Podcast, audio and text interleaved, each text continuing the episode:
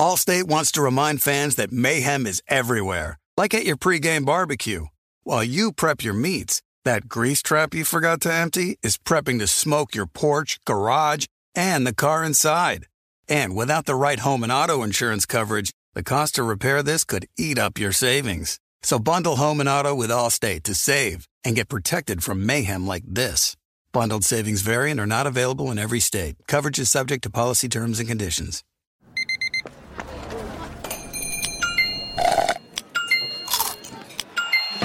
With your Amex card, entertainment benefits like special ticket access and pre-sales to select campus events while supplies last, make every tap music to your ears.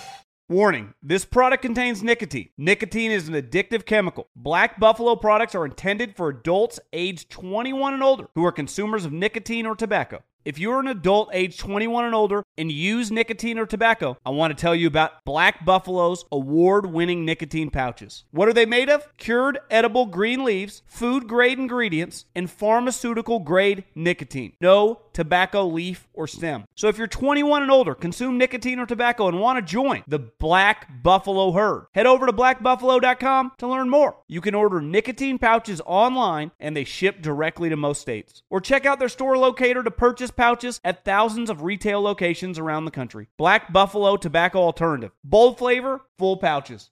You know our trusted partner TireRack.com for their fast, free shipping, free road hazard protection, convenient installation options, and their great selection of best tires, like the highly consumer rated Yokohama Avid Ascend LX. But did you know they sell other automotive products? Wheels, brakes, suspension just to name a few. Go to TireRack.com slash Colin. TireRack.com, the way tire buying should be.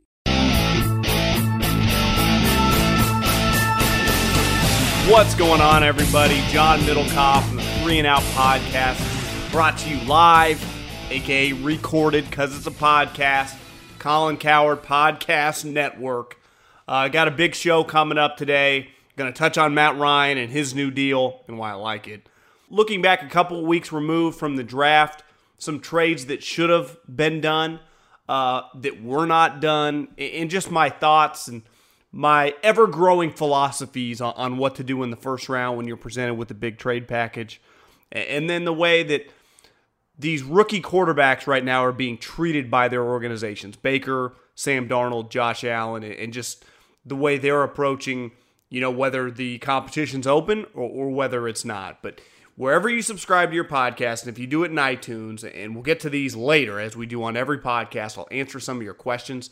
Just go to subscribe, rate, and in the review section, you can leave a comment, and in that comment, leave a question about anything. College football, we actually have kind of an interesting college football nugget question today. Obviously, the NFL, and I'll get to them at the end of every podcast. But let's start here. Matt Ryan just signed a, a massive deal, the most expensive deal in, in league history, averaging the, the agents and NFL executives, they, they love the term average per year. I, I don't give a shit. The the only thing I ever care about is how much truly guaranteed. Like like in baseball, if you sign a hundred and fifty million dollar deal, I, I don't care how it breaks down per year. I just know you have a hundred and fifty million dollars coming to you. football, that's not the case. What is the guaranteed cash? Like Jimmy Garoppolo signed the biggest deal ever in NFL history, average per year, but his but his total guarantee was not. It got trumped by Kirk Cousins. I think Jimmy was 74 million. Kirk Cousins obviously got a little over 84 million. Then Matt Ryan flew by them all and well deserved and got 100 million dollars. I think this is probably the easiest contract the Atlanta Falcons will ever sign. And I think most of you will go, God, you know, Matt Ryan's a little bit overrated. He, he always leaves a little bit to be desired. And I'd argue, beside maybe Aaron Rodgers and Tom Brady, every quarterback does. Uh, if you don't have one of those two guys, you're always going to be wishing you had, you know, a little bit better. But to me, Matt Ryan is in the crew of the next group of guys, which is Russell Wilson, which is Matt Ryan. I'd also probably put Drew Brees uh, up there with Rodgers and Brady. But when you look at what Matt Ryan brings to the table, when you're signing a franchise quarterback, like, let's face it, what the 49ers are doing, and I support the contract, is a massive projection. that Jimmy Garoppolo, think about this, Jimmy Garoppolo's never gone into an off season as a starter. Like this these OTAs that are coming up are the first ones he's ever manned as the starter. He's never started more than half the games in a regular season. He has 7 career starts. And it was an easy signing. Same thing with Minnesota. 84 they didn't even flinch. They, they think they could win the Super Bowl with Kirk Cousins. Matt Ryan has made the playoffs 6 times. I, I forgot this and I read it this week. When he came into the organization, they were in absolute shambles with the the tidal wave of negativity that the Michael Vick drama. He had just gone to prison and they had obviously, you know, crumbled. Bobby Petrino had bounced. They were in shambles. He saved the organization. And then he consistently, I know he never won a championship and he had his chances two years ago. You could blame Kyle Shanahan you know, with some of that. But when you look at a franchise quarterback that you are willing to pay huge cash for, let's face it, he's played for two defensive coaches in Mike Smith and now uh, Dan Quinn. And I think Dan Quinn's excellent.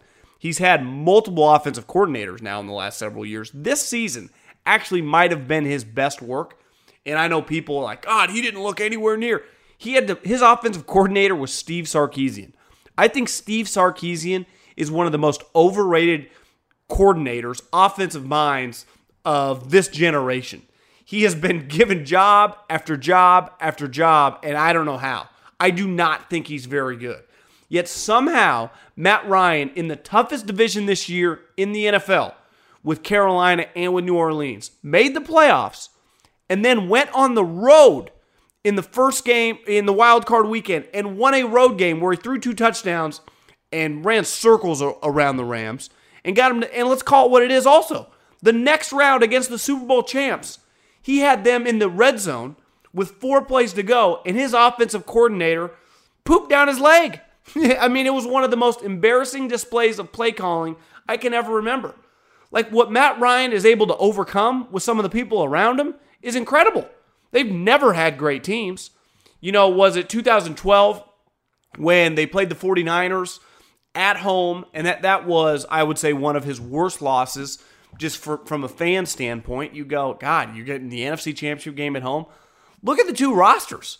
Now I know he had Julio Jones that year, but compare Atlanta, that Atlanta Falcons team to the San Francisco 49ers team. It really wasn't that close.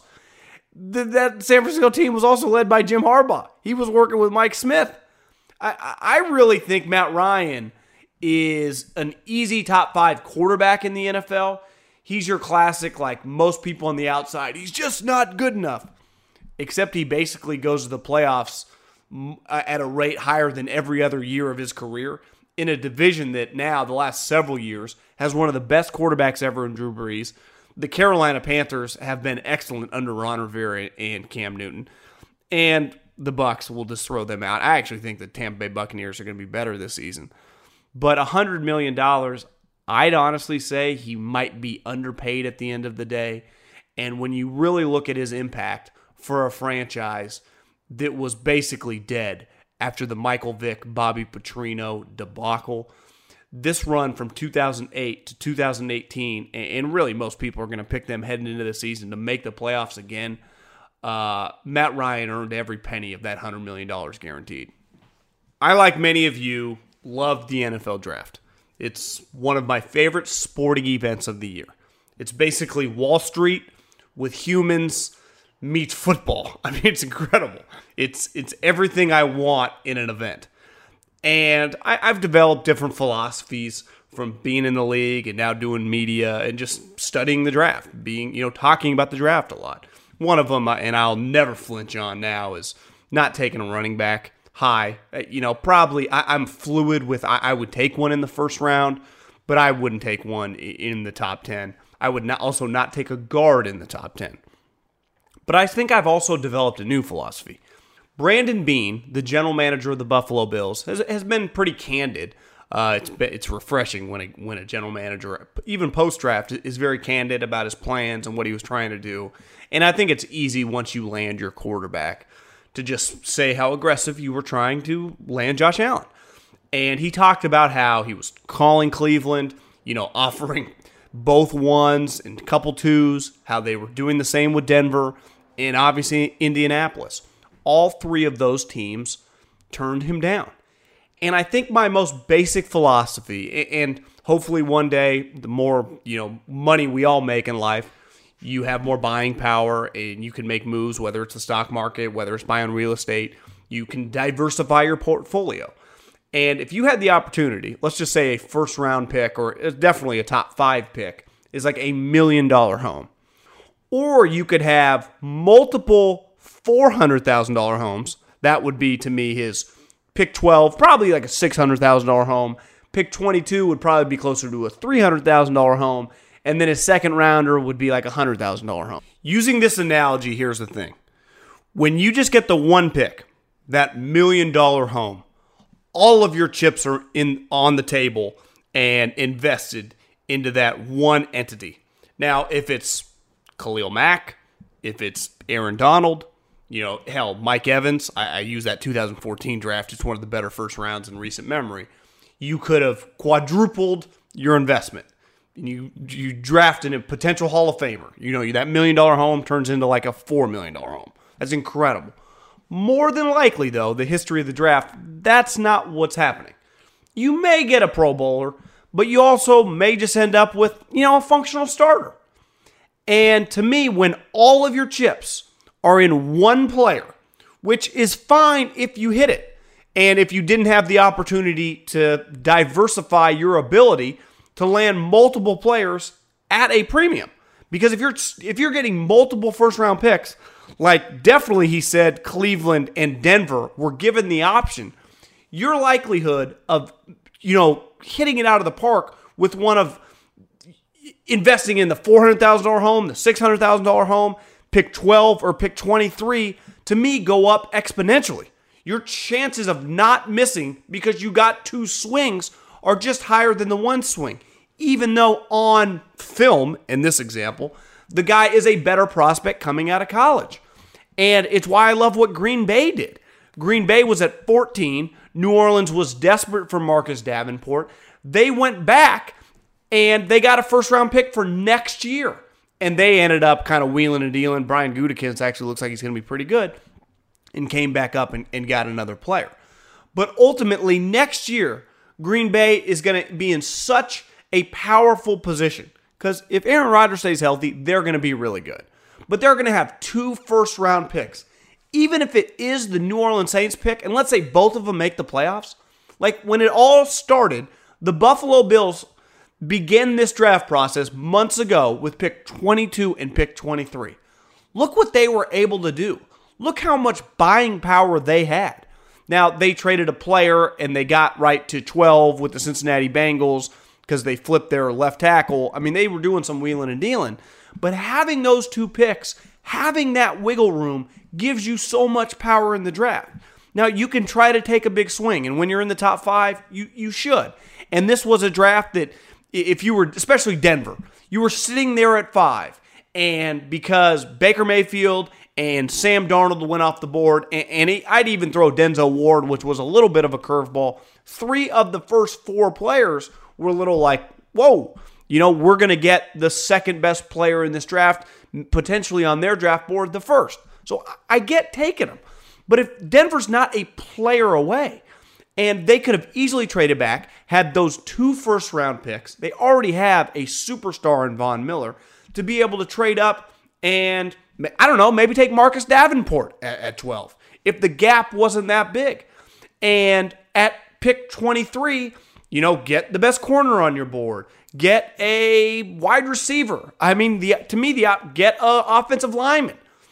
The, the options are endless. Hell, take one of the sweet running backs. I don't know you would have had a ton of options. The chances that, let's just say, Marcus Davenport at 12 and Will Hernandez at pick 23, or hell, Isaiah Wynn, who went next to the Patriots, let's say you had got those two players.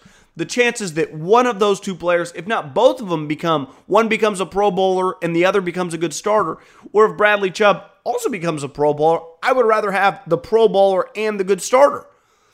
it's just basic math taking more swings. I, I would always do this, man. That's why I, I, I thought Green Bay had probably the best draft of any team because next year They are coming into this draft process the entire offseason with multiple ones.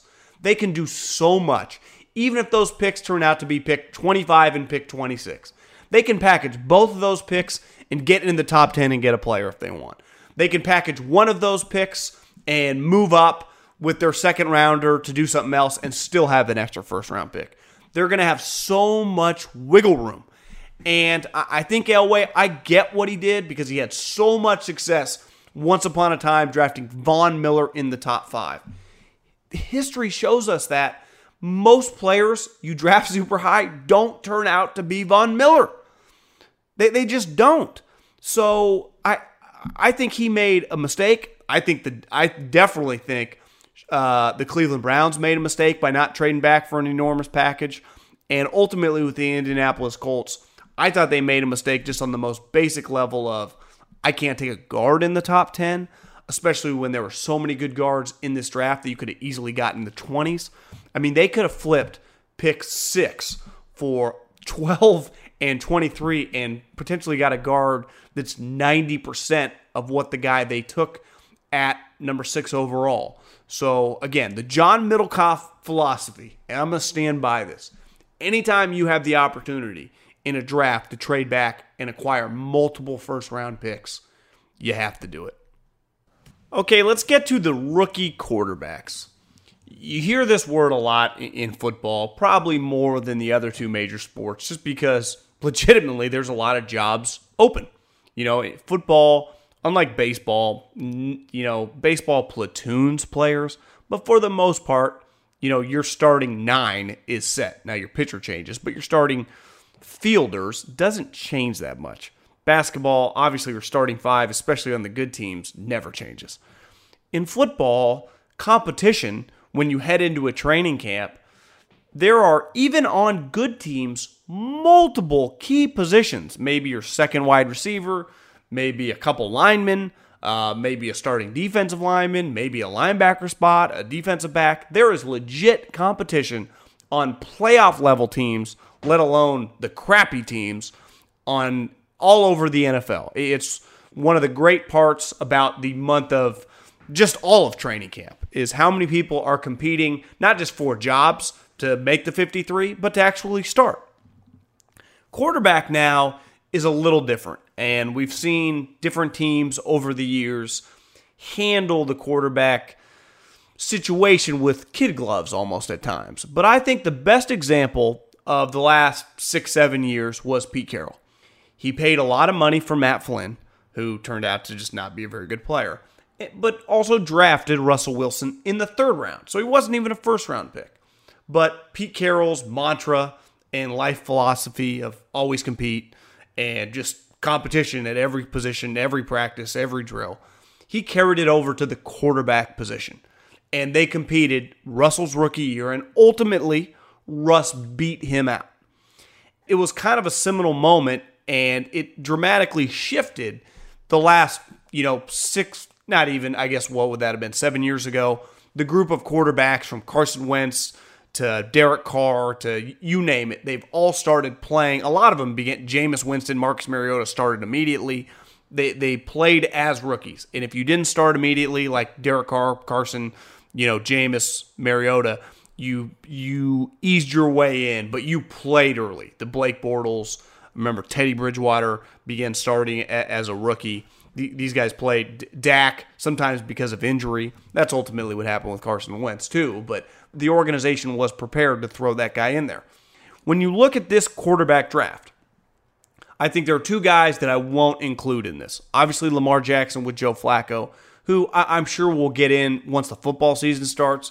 It wouldn't shock me if the, they're not playing well and they make a move. But Lamar Jackson is not going to be able to beat out Joe Flacco. Same with Josh Rosen. Josh Rosen is not going to be able to beat out Sam Bradford, unless Sam Bradford, which we all know, could easily get injured. So if if Josh Rosen is starting week one, it'll be because Sam Bradford got injured. It won't. I, I just don't envision him beating him out. So there's no point in necessarily to have a quote unquote quarterback competition. The other three spots, especially the guys that went number seven, number three, and number one. Two of the teams are handling it completely different than the Cleveland Browns. and Baker Mayfield. Brandon Beane said within the last week uh, on radio that that Josh will start with the threes. He will start with the threes, which I have no problem with, but he will compete for the job. And he should. A.J. McCarron, first off, is not a very good player and has proven nothing that he should be giving a starting quarterback job on any team in the NFL. Todd Bowles recently said, like Josh Allen, Sam Darnold will start at the bottom of the depth chart. And Again, I have no problem with that. Start him at number, you know, third. He'll probably end up being the two because they just got rid of Bryce Petty. Hackenberg stinks. But Josh McCown's going to be the starter, as he should be. But Sam Darnold is going to start out as a backup or the third, depending on how they do it in camp. But he will have the opportunity, if he's better in training camp and this offseason, to beat out the starter. To me, that's the Pete Carroll mindset. That is the healthiest way to do it. Compete. Unless you're coming into an organization with a legit starting quarterback, like a couple years ago when they drafted Jimmy Garoppolo, of course. Like, yeah, he's not going to be the starter. But in these situations, Josh Allen, Sam Darnold, and Baker Mayfield, every all three organizations should go about it the same way. Our guy is starting the last quarterback spot, so either second or third on the depth chart, but he will compete to be the starter.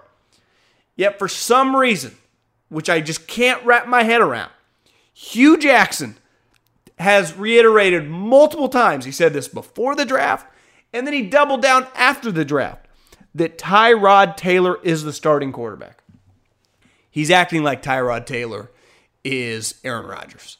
What are we doing here? You take a quarterback number one overall. And again, like the other two organizations, I would start Tyrod Taylor with the ones. He would rep all offseason and heading into training camp with these starters. But under no circumstances, if I'm the Cleveland Browns head coach or if I'm John Dorsey and I do not allow Hue Jackson to do this, I don't give a shit that he's the head coach. John Dorsey's in charge. He can tell Hue Jackson what to do. This is an open quarterback competition. And when you make a statement like this, the, the good thing that the Bills and the Jets have done, that if it's clear in training camp that Sam Darnold is just a much better player than Josh McCown, they can make a seamless transition. I don't think it's going to be as easy for Josh Allen. Not that AJ McCarron is that challenging to beat out, but just because Josh Allen needs so much work to just outplay him. But if he does, boom, Josh Allen's our starter week one or the third week of the preseason game. He's going to rep with the ones and have his opportunity to be the starter opening weekend. Instead, the Browns have doubled down and potentially made this a major issue. Because if Baker Mayfield is at worst hit Tyrod's equal in preseason games, the fans will not allow you to start Tyrod Taylor. You will have a quarterback controversy on your hands from the jump when all you had to say is Tyrod Taylor is our starter headed into training camp and the offseason. He will start with the ones. But Baker Mayfield, like every player on our team, will have the opportunity to win the job. He will compete for the starting quarterback position. Why would you not handle it like that? It slows down the outside noise. Because if anything, when you do something in concrete with a player that does not deserve it, and especially when you've just taken a guy number one overall, you've created this elephant in the room that everyone's just kind of watching. I saw it on a much different level, but Dennis Allen's last year with the Oakland Raiders, terrible head coach, actually pretty good defensive coordinator, said over and over and over again, Matt Schaub is our starter. He said it in just like Hue Jackson's doing. He set himself up. But then in training camp and in the games, Matt Schaub was so terrible. And Derek was just solid. And it was clear by the fourth preseason game that they had to start Derek Carr. But because he had said so many times that Matt Schaub was a starting quarterback, and he reiterated it, he doubled down, he tripled down, then it became a very, very big deal when ultimately heading into week one, he benched Matt Schaub. Well, here's the thing when it comes to the Jets and when it comes to the, uh, the Buffalo Bills, they won't have to quote unquote bench anyone. They'll just name a starter, whoever beat them out. But the way the Cleveland Browns have handled this, they will technically have to bench Tyrod Taylor and make Baker Mayfield the starter if he beats him out. When all they had to do is leave it open ended. We'll go in every practice. We'll just compete. We'll just compete. It's it, it really is a pretty genius kind of coaching cliche that Pete Carroll's been using forever. That he never sets himself up against you know a wall and where he kind of has to fight out of it. He's just always open ended. We're just competing. The best guy will play. When you say it like that, now once you get to a point, you know where the guy established himself, and you're Philip Rivers or you know Drew Brees or whoever. Yeah, you're just the starter. Russell Wilson you know, now even with some of the younger guys, Derek Carr, Marcus Mariota, Jameis, yeah, then you just, that guy's our starter. That's clear. But when you have these situations with stopgap starting quarterbacks, it's a no brainer. It's an easy one. It's a BP fastball. Todd Bowles handled it with ease. Josh McCown's our starter, but we'll be open minded. If Sam Darnold beats him out, then he'll become the starter. Same thing with Buffalo, which will be more difficult just because I, I think Josh Allen could have a rough preseason, but yeah, I'm prepared to be wrong. But AJ McCarron's our starter. But again, if Josh Allen plays better, Josh will be the starter. Yet the Cleveland Browns, that always have this outside noise kind of surrounding them, were given such an easy situation to handle, and they've already botched it from the jump. And it's going to become such a bigger deal because everyone's going to want Baker Mayfield to start just to begin with. Why wouldn't you? He's the number one overall pick. But then if it becomes clear that he's outplaying Tyrod Taylor, or again, just his equal, it's going to become one of the bigger co- quarterback controversies and talking points in the league. And it was so unnecessary. And this is why Hue Jackson, I mean, you, you can, the time is ticking because I, I think at the end of the season, when the last game ends and they win three, four, five games, he is 100% like he, Hue Jackson's not even on the hot seat. He will be fired at the end of the year unless they, you know, somehow like make the playoffs. It's inevitable. There is no chance that Hue Jackson's going to be the coach when the year ends. And I, I, I'm a little shocked that John Dorsey's allowing this to happen because it really doesn't make much sense. Always have quarterback competitions when your starter is a bridge and you draft a guy in the top 10 because more than likely we see it time in and time out. The young guy is going to be the better player and beat him out when all the dust settles. Okay, let's get to my favorite part of the podcast the questions from the listeners, iTunes. Again, you can always leave your questions. Go to subscribe, subscribe to the podcast, rate it, and then in the review section, leave a question. Got an excellent question here. First, kind of actually preview of future draft players. I don't know if this guy's a draft pick, but actually might be. But let's dive into it. From Pat McDonald Does Trace McSorley, the Penn State quarterback, comp to Baker Mayfield? Will he be a first round first rounder if he is productive again? And I, I looked at I, have obviously watched his career because of Saquon Barkley. I just went back on YouTube and just watch his arm strength a little bit. The first thing that jumps out to me is his arm is not as strong as Baker's. Uh, the other thing is he has 18 turnovers in his career, and it, really 18 turnovers the last two years that he's been the full time starter the last two years. Baker Mayfield had 21 in his three at Oklahoma, so he didn't turn the ball over as much. Now, obviously, he played with Saquon Barkley. Uh, this year, with him gone, he's going to have the opportunity to, you know, help his stock a lot. But like Baker, he's undersized. He's a better athlete than Baker. If you just watch him, he tucks the ball, keeps it, and runs a lot more, which is not necessarily a positive. The thing that Baker really had going for him, I mean, he ended up being the number one overall pick, but that he was a pocket quarterback. And I think when you look at Trace McSorley, is he a natural pocket quarterback? That that'll be the big question. He does not have a big time arm, or just I would even say an above average arm. Like Baker's, to me, his arm strength. It's something John Dorsey said over and over. The just the arm talent is there, and that made Baker pretty special. On top of his elite accuracy, which when you're an undersized guy at six feet tall, you have to be, you know, a big time accurate player. And if you look at McSorley, two years ago in 2016, he was 50, basically 58% in that spread offense, which is not great. This year he was a lot better.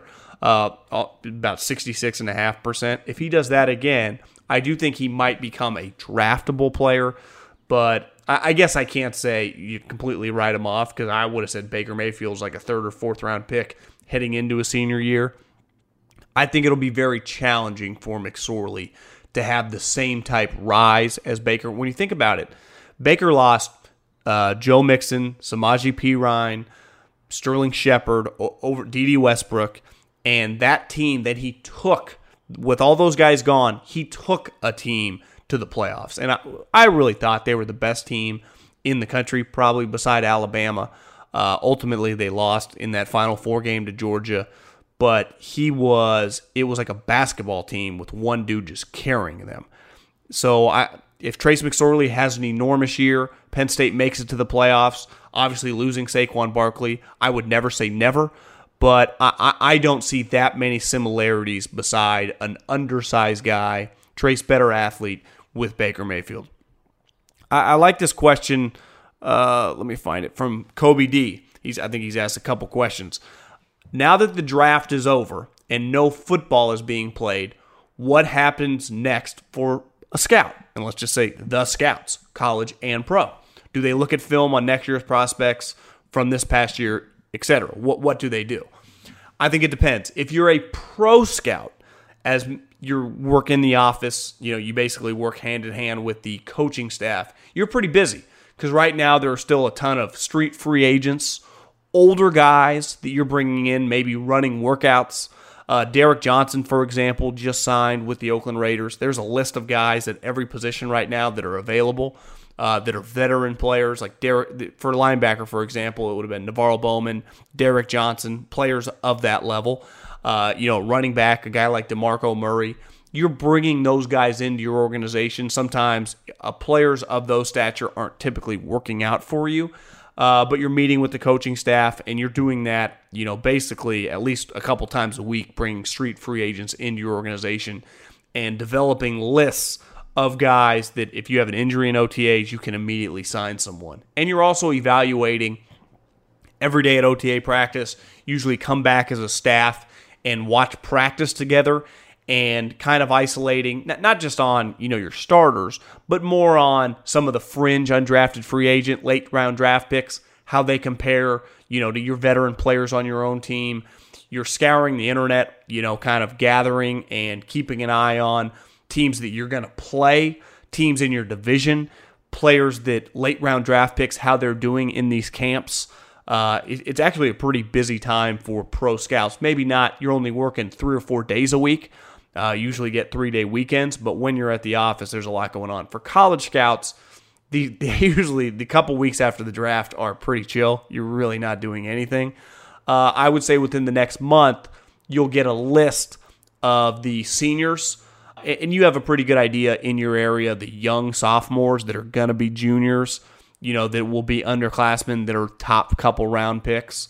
And you'll just start slowly kind of easing in. You have the entire summer up until training camp to kind of get some initial grades on those guys. And maybe, you know, start working your contacts and getting some background information on some of those guys to make it a little easier when you hit the road. I mean, you, you got a couple months. So this, this is actually a a, a pretty chill time for most college scouts. Unless I've always heard the for the New England Patriots is actually pretty busy. Like their scouts watch a ton uh, of college film right now. I mean, they're just they're running circles around the league. They're just always so ahead. Uh, it might be a little bit of a waste of time. Who's to tell that Bill Belichick's doing it wrong?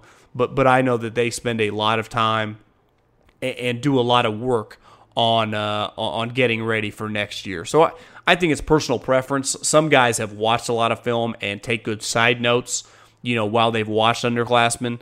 I know in my experience, I was just so focused on the guys that were coming out, I, I didn't really mess with, you know, freshmen or sophomores. Some teams do, though. Uh, every team's a little different because some teams like to set their board right now. I mean, a very, very loose board, obviously, for next year and just get somewhat of an idea like what's the first and second and third round kind of of elite players looking like so you know when you're approaching free agency how you're going to approach it this year you're just you're always trying to work from a position of strength not a position where you have to react to everything so the the farther you can get ahead uh, the, the easier it makes everything. This is a pretty good question. What do you think of the Vikings passing on a guard at the end of the first round and going with DB Mike Hughes? On the fence about the pick.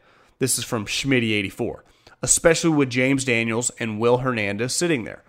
I think this is a hard balance. Talking to some people in Minnesota, I knew that obviously they loved offensive linemen. I, I thought they were going to take an offensive lineman. They loved the guy that I, Detroit ended up picking Ragnow uh, from Arkansas. But I, I think there's a balance, and this is why their general manager Spielman has kind of established himself as one of the better talent evaluators in the league because they clearly need interior offensive linemen, just offensive linemen in general the last several years. But when you force a need pick, that's usually when you screw up in the draft. To me, this simply says that they have an organizational philosophy that we take the best available player on the board. And when they picked toward the end of the first round, Mike Hughes was the best player on their board. And that's what they did.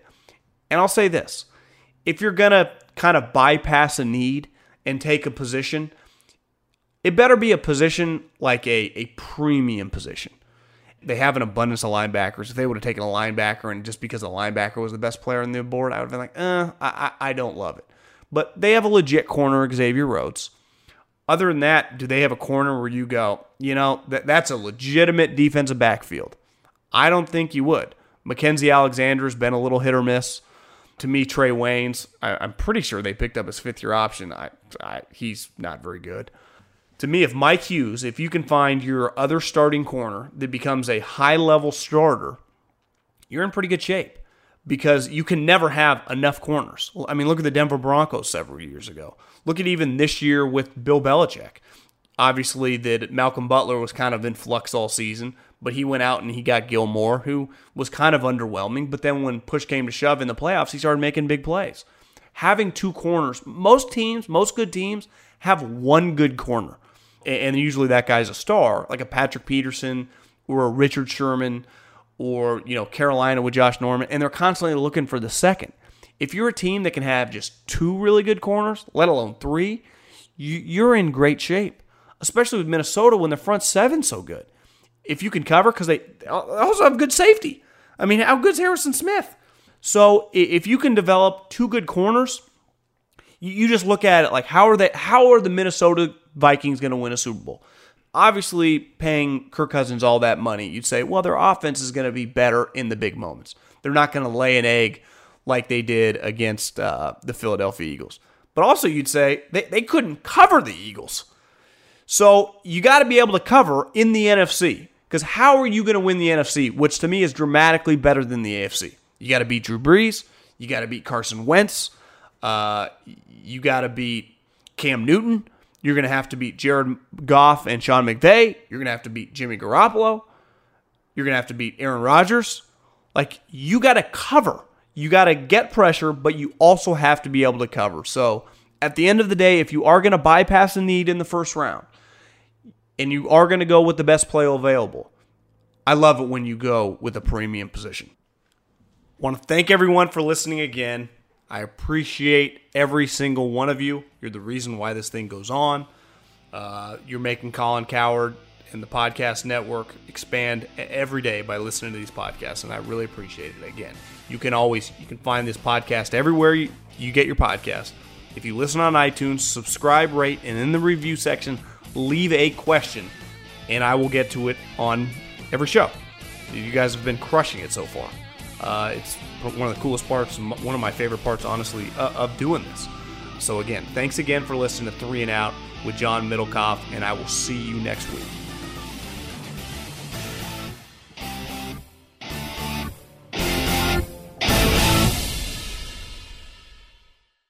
Allstate wants to remind fans that mayhem is everywhere, like at your pregame barbecue.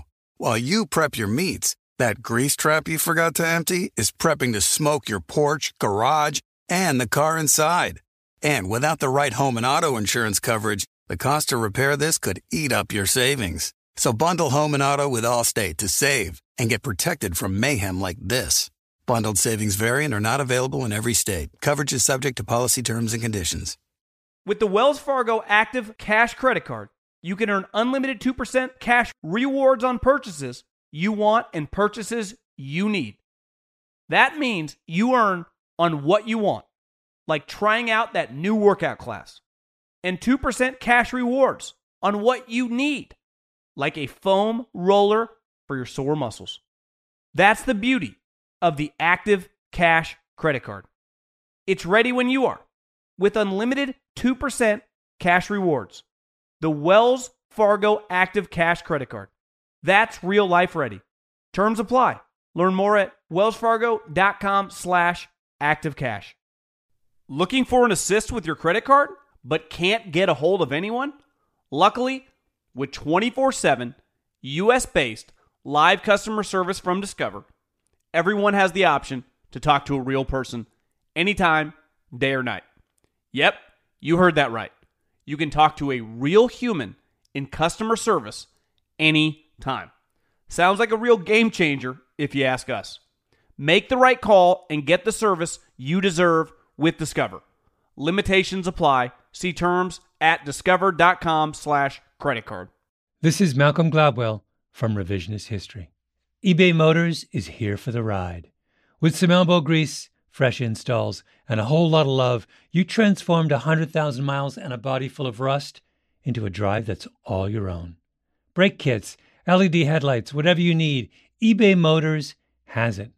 And with eBay Guaranteed Fit, it's guaranteed to fit your ride the first time, every time, or your money back. Plus, at these prices, you're burning rubber, not cash.